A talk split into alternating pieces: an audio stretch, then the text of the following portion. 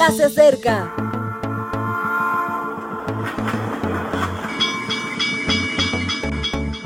Partimos ya.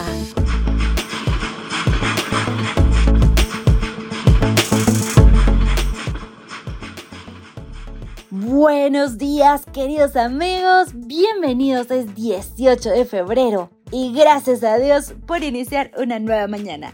Yo soy Ale Marín y comenzamos este viaje juntos, abriendo la Biblia en Daniel 3:18.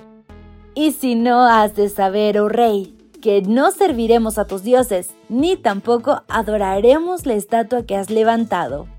El título, y si no, era algo menor en altura que el Cristo Redentor de Río de Janeiro, pero no dejaba de ser impresionante.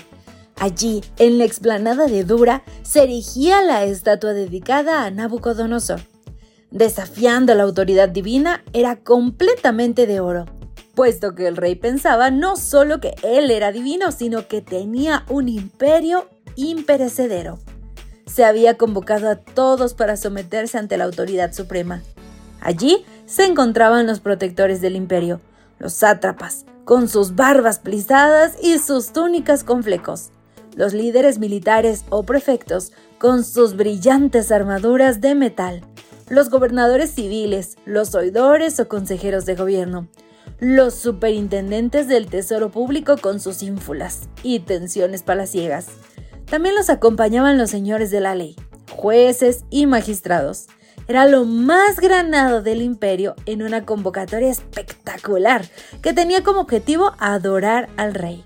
La consigna era más bien sencilla. Al son de la música, todos se arrodillarían. Eran miles, y la mayoría ya estaban acostumbrados a eso de inclinarse. Lo habían hecho tantas veces para llegar a donde estaban. Sonaron los instrumentos y con mayor o menor dinamismo, todos se postraron. Bueno, Casi todos. ¡Qué momento! Multitudes con la cabeza agachada y mirando hacia el suelo y tres individuos de pie. Eso, sin lugar a dudas, es dar la nota. No había manera de pasar desapercibido.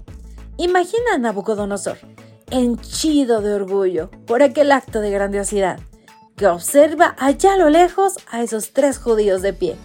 Se había pensado en esa posibilidad y por eso el horno estaba preparado, pero ¿quién iba a ser tan inconsciente? Pues sí, eso suele suceder cuando alguien se intenta poner en el lugar de Dios, que otra gente le recuerda que es simplemente humano. Y Sadrach, Mesach y Abednego dieron testimonio de su creencia, de su fe. Tenían la certeza de que Jehová los libraría de aquel trance y actuaron en consecuencia.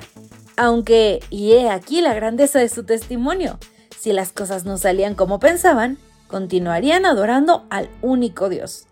Fueron librados del horno, pero ¿y si no hubiese sido así? ¿Y si no? Nos habla de una fe más allá de los intereses personales, del final feliz, de la religión como transacción. Es la verdadera fe, la que sigue adelante a pesar de los pesares, hay religión por interés y hay religión por relación. Sadrach, Mesach y Abednego amaban tanto a Dios que jamás le hubiesen sido infieles, aunque les hubiese ido muy mal. ¿Y tú procederías así? Mi querido amigo, es una pregunta para reflexionar. Todos pensamos que Dios bendecirá, pero ¿y si no?